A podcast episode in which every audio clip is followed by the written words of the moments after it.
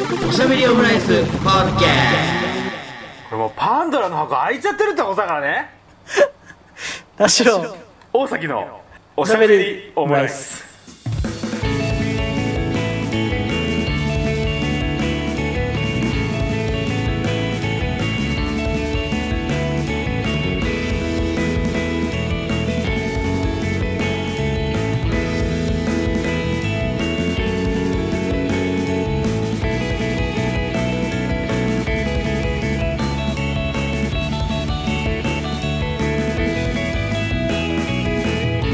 等身大のカルチャートークおしゃべりオムライス第183回の配信です。田代です。すいません第184回でした。大崎です。よよろしくお願いいたします。ねというこことのまでで間違えるんじゃないよ。すいませんね本当にね。1ヶ月ぶりの収録の2本撮りでございます。2本目でございますからね。失礼いたしました。本当にね。一すいません何本撮りとか言わなくていい。2本撮りでございますね。今、はい。あなたの耳にお届けしてるわけですからそうですね。年明け。まだね。まだ明けましておめでとうございますか？って感じですね。明けましておめでとうございます。でございます。良いお年を。おはい。過ごしください、そうですなんか一瞬やっぱりこう一瞬で1年過ぎてる感じがしちゃいますよね。明けましておめでとうございます。良いお年を。年を。2年過ぎました今ので。またーって感じいやまたは本当にもう年末の挨拶だね。本当にねうんって感じですけれどもね。なんか画面疲れみたいな話でしたね前回はね。そうですね。うん。画面見てもなんか何ももう感じない感じですか？何？画面見てもどういう質問の仕方してんだよ。いやなんかねいや俺なんか結構年末年始なんかおおっと思うもの見れたなと思っていてなんか年末年始の話の延長線上になりますけどなんかこねそう2020年はなんかその配信ライブばっかり見てた1年だったなと思いつつねこう年末にあの日向坂46のなんかクリスマスライブが配信であったんですけどそれはなんかその幕張メッセを全部ステージとして使ったライブみたいになって、まあ、これはこれで本当になんか配信でしかできないライブだなと思いながら非常に良かったなと思ったのもあり。で年明けにそのなんかエンパイアっていうなんかワック系のねグループのライブを見てそれが珍しいですね。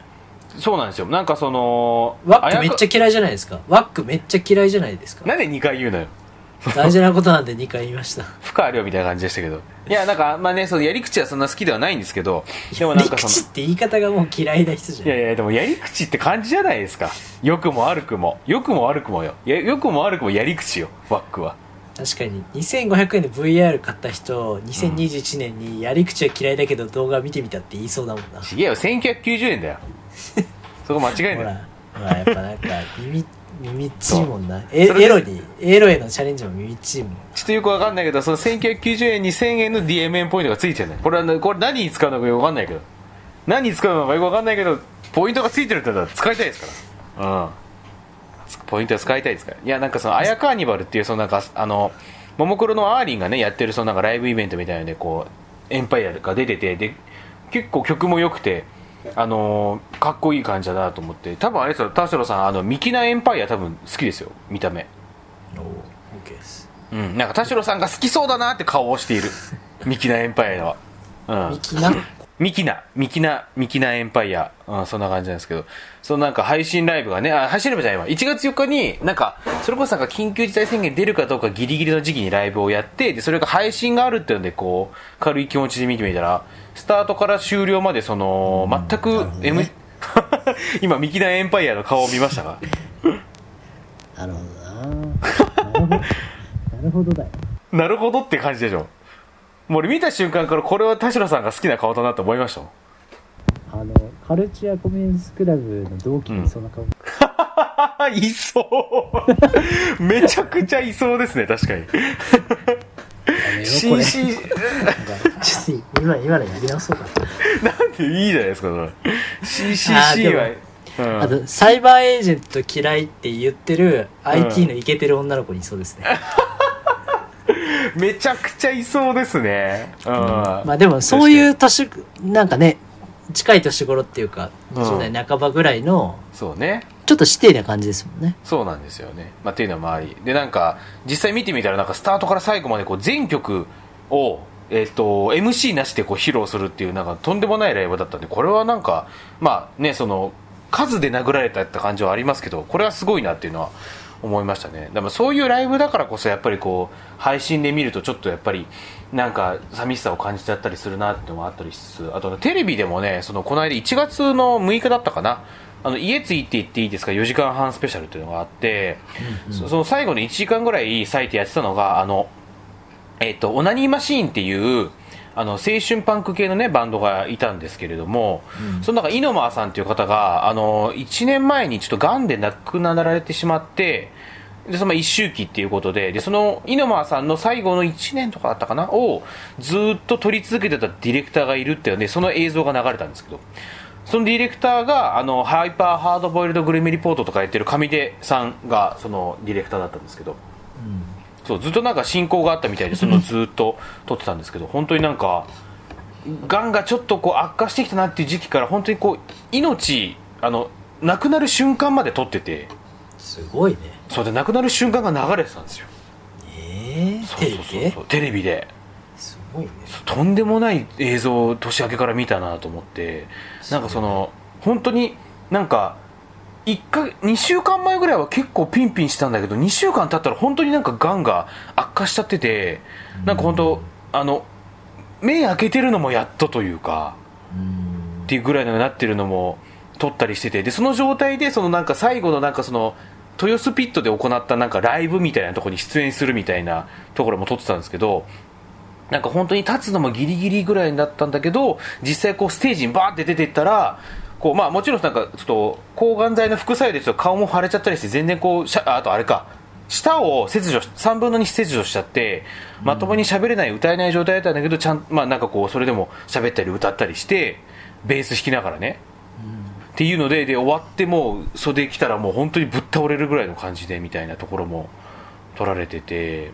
うん。そうそうそう。で本当だから最後でなんかそこからまた日が経って本当に悪化してずっとこうなんか、えっと病室で昏睡状態になっちゃってて。でそういうなんか痛々しい場面を撮ったんだけどでそこにそのずっと進行があるあの銀杏ボーイズの峰田さんはいはい。が「あ井上さん来たよ」って見舞いに来たらそのなんかこう目を覚ましてこうなんかガーって抱きついていったりとかっていううん。マジですげえなっていうこう瞬間も見れたりとか。うんでまたそのずっとなんかもともと井上さんってそのオリコンの編集長だったんですけどあそうなんだ。そうなんですよ。オリコンの編集長やりながら「オナニーマシーン」っていう雑誌もやったりあ雑誌じゃねバンドも。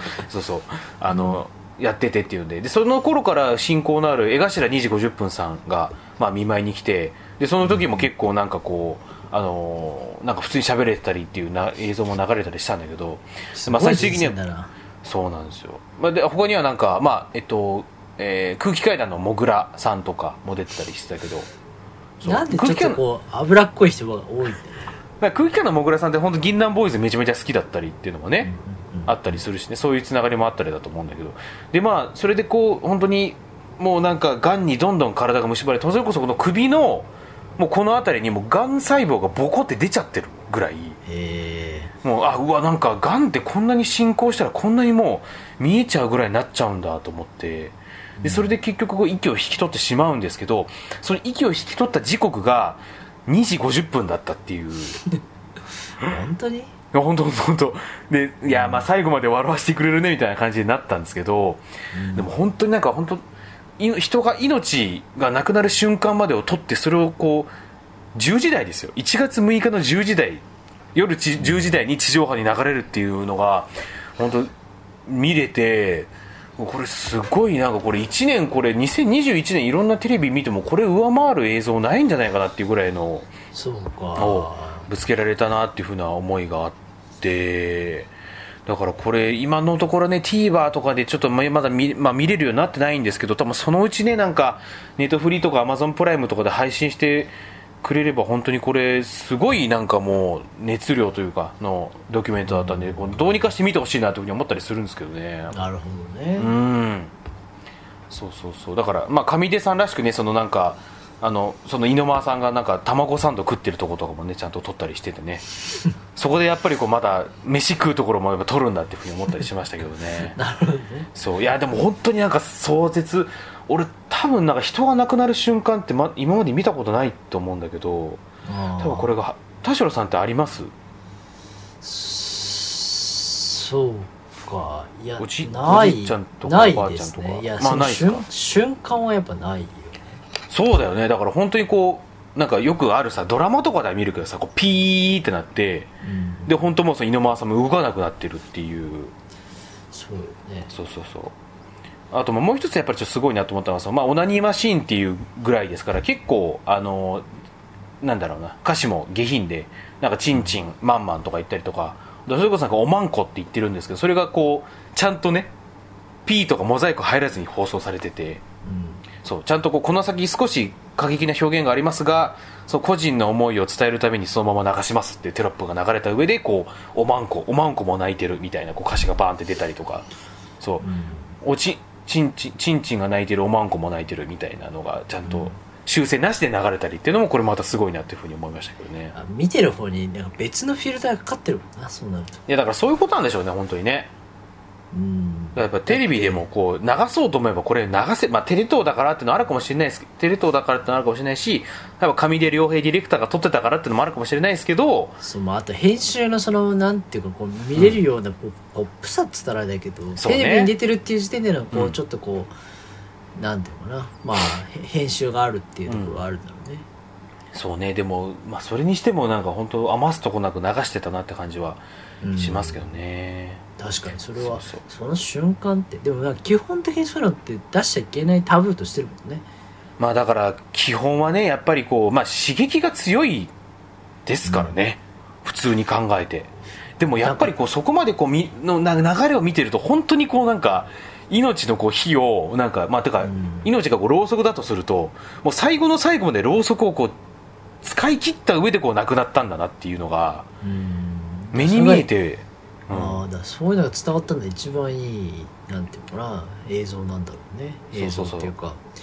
なんかよくこう奇跡みたいなさこうなんか息なんかこう昏睡でもなんかそういうなんかこう奇跡が起きてこうなんか吹き返したりするみたいな話はよく聞いてそれほんまかいなと思ってたけど、なんかこう立つのがやっと立った人がステージに上がればベースも弾くし歌ってるっていうのとかあと昏睡状態からそのなんかねその友人というかまあそのすごいあのミネタさんが来たらこう抱きつきに行くぐらいの力が出るみたいなのをうん。ちゃんとそれドキュメン映像を通して見るとあこれそれ本当なんだなっていうふうにはこう実感しましたよね。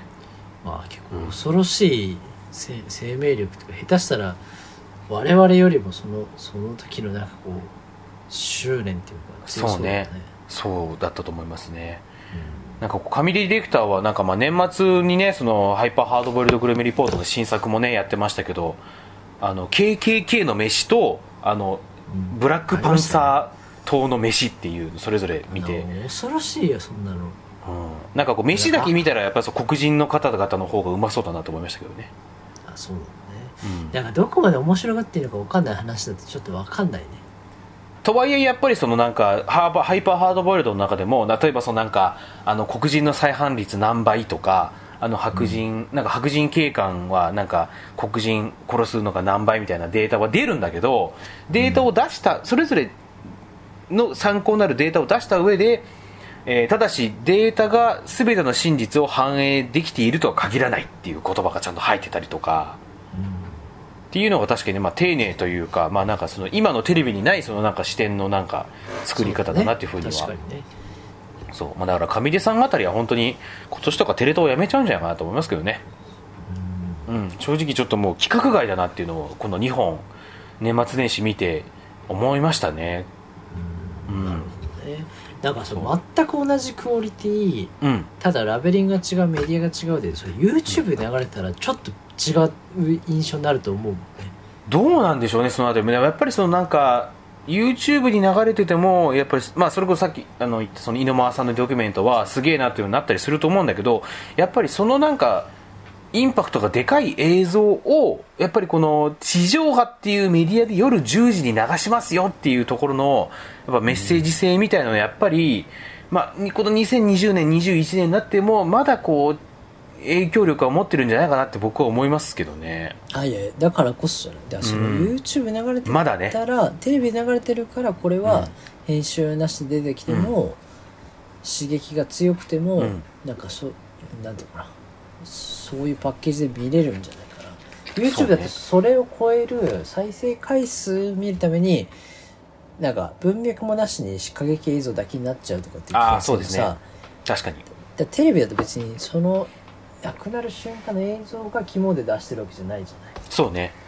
だからなんかそういうのをちゃんと文脈を持って出すっていうのと視聴者が別にその、うん。とか出してる人間がダイレクトに回数だけ求めてさ視聴者数を求めてっていうところじゃないのがやっぱ安心して見れるところなんじゃないかな、作品に反映して一時的なそのなんかバズというかそのそうだよね。うん。数値稼ぎっていうところにどうしてもなんかこうマネタイズしようとなるとそうなっちゃうけど、あの特に YouTube だとまあまあもちろんテレビも視聴率大事なんですけどっていうところはやっぱりやっぱ作品だからやっぱりテレビと YouTube だとなんだかんだその作品性っていうのをこうちゃんと考えた時に実はこう追い求められるのってテレビだったりするんじゃないかみたいなのもありますよいね。やそうだね。それはそう思うかも。な、文脈で見せられるっていうのもそれこそ家ついていっていいですかって家に行く番組だけど、まあ、肝ってやっぱりその人の人生じゃないですか。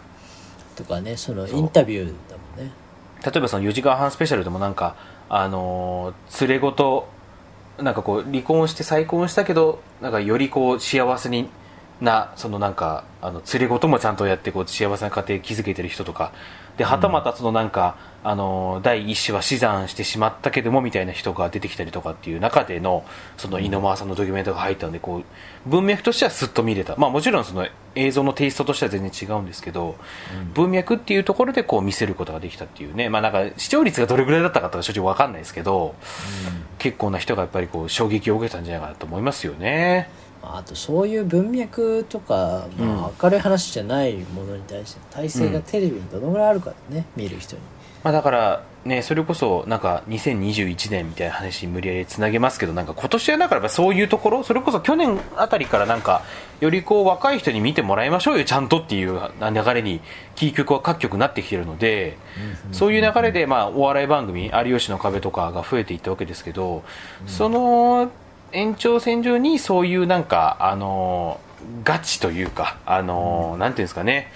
こうやっぱりこう作品性を追い求めたりやるのもやりましょうよっていうのが広まっていくとまたこう面白いというか、きょあのなんかメディアとしての力はまた保てるんじゃないかとも思いますよね。そうね。まあ、一方でやっぱりそのテレビコンテンツの強さとかってやっぱりその最近で言うとさその m 1とかあとライジンってさもうなんかそれこそ漫才が終わった瞬間とか試合が終わった瞬間にもうそれをアップしてるんだよね YouTube に。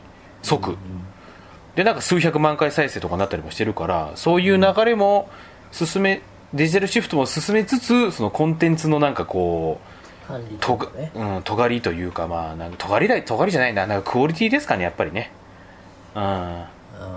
ちゃんとこうかじりついて見てもらえるようなものをこうやっていきましょうやっていうふうになるといいよねってのありますよねかじりついてな、うん。その時間に見れる環境があってわけじゃないならまあかじりつかなくても強度があるぐらいのコンテンツ作るっていうのもあるんじゃない？やっぱ強度があるコンテンツを作ればそれ TVer とかの回転数もねなんか TVer の回転数これぐらいでしたっていう張り紙結構あるらしいですからね最近のテレビ局。あ視聴率だけじゃなくて。数百万回達成みたいな。そのまま TVer のなんか回数に応じてキうん。ャストとかスタッフへのうんうんうんでなんかバックがなんかあるっていう言ってるよみたいですね。最近は。なんかね。ううん。ん、まあ、広告も流れるしね普通にね TVer だと。私の会社も TVer に広告を出しましたからね。おあそうなんですか。そうなんですよ。へえ。まあささやかですけど。いいですね、まあ、だからそういうところもねやっぱりテ テレビなめんなじゃないですけどあのなってほしいなとは思ったりするんですよね。テレビ？テレビマンが作ったコンテンツとかですかね。あそうそうですね。うん。そうそうそうそう。まあでも一方でやっぱり YouTube もねやっぱりこうどんどんコンテンツのクオリティはやっぱり上がってきてるのは絶対ありますしね。うん。うん。やっぱ芸人芸人さんとかがこう参入したら結構企画力とかで実はこう圧倒してるきてるよねっていう感覚もありますしね。さらばとかチョコプラとかね。うんなんか年末年末じゃないあの去年見たライブでやっぱこう、MC いろんなライブの MC アーティストの MC 見てましたけど、うん。フットボールアワー後藤さんが出てきた時の MC を食って 喋ってる感じやっぱなんか安心しますもんね。あのセレンダリーの時の。スレンダリーレコードうん。藤井隆さんのライブの時に。なんかやっぱりこう逆にその安心するっていうのはそういうのに見慣れてるからこの場じゃないと不安とかっていうのは、もしかしたら刷り込みであるのかもしれないですけど。なるほどなるほどで一般の人が喋ってるので、いやいやちょっとその芸人っぽいのって見てて別にそれでいい。はずなのに、うん。本物の芸人が来るとやっぱりこれだよなってなっちゃってるのはそうね。そういうトークとか間が一応正となってるっていうのがもしかしたら一般的にもうバラエティというとあるありますもんね。あーまあそうそういうのは確かにぶそういう文脈がやっぱり、まあ、あのこれまでの、まあ、テレビコンテンツのが力あったことによって刷り込まれてるってのはありますよねだ見てられるっていうのはありますよね、そうかジャンそれこそなんか編集とかもだってやっぱテレビのノウハウががやっぱ入ってるますもんね。それをこうよりこうピンピンにしたものがやっぱり YouTube の動画だったりも、まあ、したりしますしね。じゃあドラ映画もなんかドラマの方が結構お金がかかってて、うん。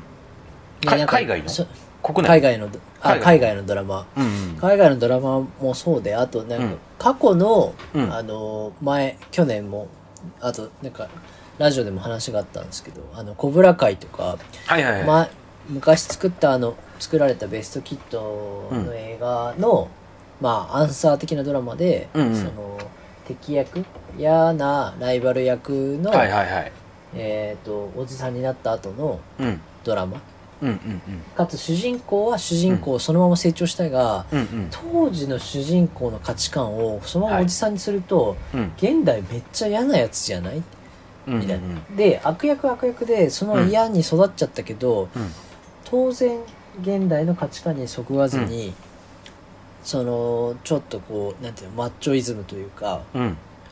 かつジェンダー的な問題うんに対してのな現代感にはうん。こう、アップデートできてないおじさん、みたいなの大前提が、その作品に対して両側にあってだ主人公は主人公で、うん。順応したなんか素晴らしい年の取り方をしてるとも描いてないあたりとか、うん。なるほど。うん。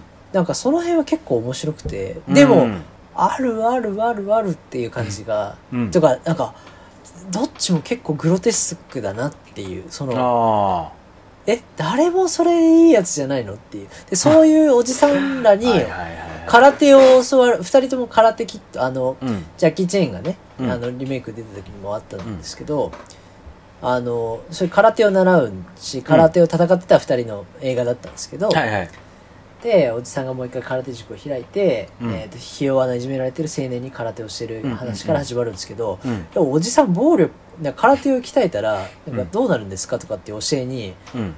とにかく俺の教えに従えとか まあ結結局最初は教える気はなくて都合よくお金を取って、うんうんうん。自分のその塾のなんか掃除だけさせたりとかしたりとか、うんうんなんかそういうところから始まるんですけど、うん。価値観が教わる、教えるところからも、どっちも間違ってるし間違った人から教わるところに変な疑問を持ってる青年だけどうん。変っていうのがなんて我々からするといやいやまあ今だったらそうだろうねこの青年が思うことまっとうだわみたいなこと結構多くて。うん。でなんかその文脈がねじれてることをみみんなが共有して面白いと思えるのは結構その本当の映画の文脈から逆説で来てるっていうのは、さっきのちょっとテレビの話から思ったんですけどうんで今までの映画で当たり前だった正義と悪とか、うん。みんなが見ててちょっと安心安心するようなうん。起承転結完全懲悪みたいなところを逆手にとってそれをドラマというちょっと長尺でうん。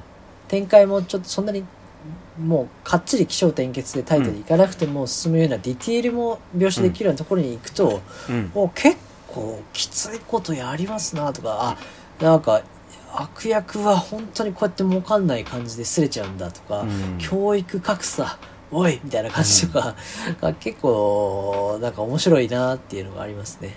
なんかそれをこうなんかストーリーを描くことによってそのなんか人間だるみたいなのがこう浮き出てくるとこだよね。そうそうそうそうそうそうそう、ん、だまあ結局毎回2人で話すと文脈って大事だよねって話になっちゃうんだけど。いや文脈大大切ですよ本当に。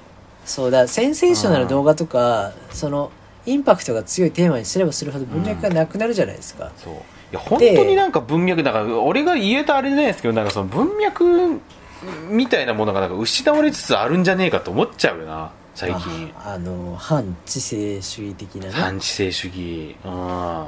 で反知性主義に進むのは、うんそっちの方が手っ取り早く金稼げるし話題になるからっていうのでとても分かり分かるじゃないですか、まあまあまあうん。でそうそれって嫌だよねって投げてたのが、まあ、うん。去年だとすると、うん。それもっと面白くしませんって味付けをプロがしに来てる感じ？ほその土俵に。だ例えば YouTube の土俵にテレビ番が来たとうか、うん。えーテレビドラマの中でも、うん。例えば映画っていうフックを持ってで、うん。ドラマあんま見なかった人を、うん映画の土俵から引きずり下ろしてくるとかなんかそういうなんていうのかな。今まで見向きもしなかったものに、うんうん。い意味合いをつけたり文脈をつけたりして、本家の人がうん。今まで来なかったところで土俵をどんどん上げてってるから、うん面白くなってくると思ってます。なるほど。なんか逆襲じゃないですけど。そうそうそうそう。うん。めんなよってところが。はいではいはい。逆逆に本家の面白さとかタイトさっていうのは、逆にえ僕は映画好きな理由は2時間で完全に文脈を回収したりとか文脈を持ってうんうん語るのが映画の場だったから2時間でうん。なんか簡素だと思ってるやつはうん。映画作ってる人にもちろんいないだろうし、うんうんそこに込めてる2時間で伝えたいことなりの編集をしてる人たちだから、うん。しそういう制作者だから、うん。だからそれに見向きしなかった人をうん。別のチャンネルでこうやって広げていったりとか、うん見せていくってことが増えていくんなら、うん。なんか、うんまあいいことしかないなとは思ってて。そうだね。そうそうそうそう、うん。だからこそネットフリックスとかアマゾンとかで、うん。なんか絶対に見たことないような監督の、うん。あえー今までみんなが知ってる監督のうん。見たことない作品っていうのをもっと見る仕組みが欲しいなってやっぱ思う、ああなるほどね。なるほどなるほど。うん。だからやっぱなんかみんなが知ってるあの監督のみうん。なんか見たことある映画の見逃し作品ばっかりで、うんちょっともうちょっと掘ってってほしいなあやっぱなんか自分が小さい頃見てたやっぱこうんうツタヤいやいや、うん。ゲオだな。今日はゲオに行こう。って言ってうん。ゲオで借りた時が一番ワクワクしてたから、なるほどなるほど。はい。やっぱこう本は図書あの本屋で買った方が面白いみたいなね。うん。この好きなコーナーに行ってあらこんな本も出てるんだってこう手にする感覚みたいなのを、やっぱりもっと掘り下げたいなっていうのがやっぱありますよね。やっぱ文脈でしょうねうん。なんかこう UNEXT の CM みたいな感じですね。そうだね。あれあの CM いいですよね。最高じゃーってやつね。そうそうそうそう。つびっくりした鶴木さんのやつ急に剣さん出てきたからあ剣急にと思いましたよね。あの急 CM にすごい。CM ってうん思いまし素たけど。敵ですよね、うん。まあまだその文脈みたいなのがね確かにうーんそうね。なんか音楽とか聞いててもなんかそういうところあったりするよなってのはありますしね。うんまあうん。2時間に耐えられないのかな、ん。だからテレビも逆にまんまフルでその番組見ることが少ないのかなとか思いますよね。まあな短い尺の番組も増えてきましたしね。ああ、うん。らそうなるとなおさらその短い番組で作ろうとするからなんかテレビ疲れじゃないけどうん。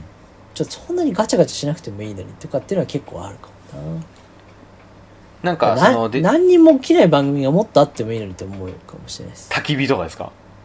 ああいやそれはちょっと逆張りすぎるわ。ああだからそれ笑っていいともイズムみたいなちょっともうちょっとあってもいいのになああはいはいなるほどね。笑っていいともいいあでもやっぱああまあ「ヒルナンデス」はちょっと違うか。やっぱりなんか空虚な感じだもんな「ヒルナンデス」って。良くも悪くも。確かにね。うん。歌版とかねあ歌番か。なんか何見てるかあれだけどこの空間は好きだなみたいなね、はいはいはいはい。あ有吉マツコとかもしかしたらそうかもしれない、ああそうね。確かにかりそめはちょっとそういう感じあるかもしれないですね。そうそうそうそう。うん。だからなんかあのこの番組見たらなんか今回ゲストが嫌とか好きとかじゃなくてこの番組見たらなんかこう流してていい感じみたいな、そうねそうねそういう中にうん。パンチラインが響くみたいのから、もしかしたら話が広がっていくのかもしれないから。確かにそれはあるかもな。だそういう意味でテレビとかお茶の間に愛されてるのがマツコ・デラックスなのかも、まああの一例だけどね。そうね。確かにな。それは非常にあるかもしれないね。うん。なんかあの人変なこと言わないんじゃないのぐらいの感じだけどね、うんうんうんうん。ラブって人はあんまりいないけどマツコ・デラックスラブって人は まあなあそうねこうなってくるとね確かにそうですよね。誰になんだろうな次世代のそういう人は。DJ まあ松永じゃないですか、ああそうね可愛がでもオードリーはそうかもしれないね。あそうオードリーこそまあそうね、うんなんかまあ、あちこちあたりからそういうねその感じが広がってうん行くのかな。そういうでもそういう番組が広がるってどういうことだって感じがしますけど。なんか 変なことを言わない優しそうな人？うんとか引き出してくれそうな人とか。ああまあそれは確かにそうね。うんあれですね。日本人はやっぱカウンセリングを求めてるのかもしれないです。うん。いや我々に対してうん。意見を引き出してくれる、うん。もしくはなんか緩やかなオピニオンリーダーだけを探してるかもしれないですね。ああなるほどね。そうじゃない人はみんな逆側の人からのうん。ツッコミが入るからうん。明石家さんまはもう古い人間でおじさんだっていう人もいれば、いやいや別に面白いからいいだろうってやっぱ強い人ほどそう出るけど、うんうんうん。でそういうことも出ないオピニオンリーダーがやんわりと空気を変えるしか面白は広がっていかないのかもしれないです。確かにね。だからまああとはそういうのがなんか受け受けづらい世の中にもなってきているしね。なんかあのー気づけばなんかこうクソみたいな連中がすごい幅を引きかせたりしてるじゃないですか。そうだから味あ付け濃いのをやっぱ排除 DHC の会長とかね。DHC の会長とか。あれがなんかそのね福岡の FM 局買ってさ玉上俊夫とかにこう番組持たせたりもしてるわけでうん。そういうのを考えるとなんかそういう方向にどんどん行ってしまってるところあるけどなんとかそこをねあのやっぱりなんかその進みすぎてしまってるのをどうにか戻してほしいよね大崎さん頑張って我々で働いてラジオ局変えますか、そうね。じゃあちょっとそこであの10分番組やりましょう2人で。そうね。なんかクラウドファンディングするか。そうですね。我々の目標はその緩やかなオピニオンリーダーというか、まあ、うん。コミュニティですよね、そうですよ。いややっぱまあこれ8年ぐらい言ってる気がしますけど。言ってます。だからもうはあの8年でどんどん状況は悪化してますよ。この国の。そうね。この国どころかこの星のかうん。でもそれって結局個々人が強くならないとって感じしますもんね。正直ね。うん。うん。反知性って言いますけど。そう。だちょっとずつはだから自分あもう外食やめろって感じしますね。その みんながいやいやなんか外側のうまいもんじゃなくて、自分たちでうまいもん作れるようになれやって感じがやっぱします。あいや心の話ね。いやそうそうそうそう 今急になんかあの ステイホームですみたいなことを。あステイステイホームです。このタイミングで。いやだから自分で考えて自分で作れるものを増やさないとなってやっぱ思うんですよ。そうね。いや本当結局そうなるんだけどね。なかなか本当に面白いとうん思って、面白いと思って見てますってやっぱ一人ずつに鼻の穴広げてやっぱき問いただしたいですからね。うるせえうるせえってなっちゃうよねそうなるよね。まあそうなんですけど。あでもなんかこういうのって面白いなってその人なりに思うようなものを増やさないとちゃんとね。思うし、そうそこをそういうことを考えた人がみんなうん YouTube を始めるのかもしれないです、そうですよ。この間マツコさんも言ってましたけどなんかねテレビ業界入ったら AD 何年やってどうのこうのってなるけど今はもう YouTube 行ったらもう即映像作れるんだからそれはそっち行こうよって確かになと思いましたけど、もう誰でもできますから映像映像制作なんて、うん。そうだね。確かに。10万思います20万ぐらいもうお金用意できればもうそれでできますから誰でも。そういう時代なんです、ねうん。そうですね。頑張んなきゃな、うん、ちゃんと、まあポッドキャスト元年がもう2年目になりましたからね。ね。我々の活動ももうユーストリームからだやっぱアップデートしていかないとダメですよ。いややり方も。そうですよ。そうそこんうなのやってるとうん。ただただ音声を流してるだけじゃダメですよ。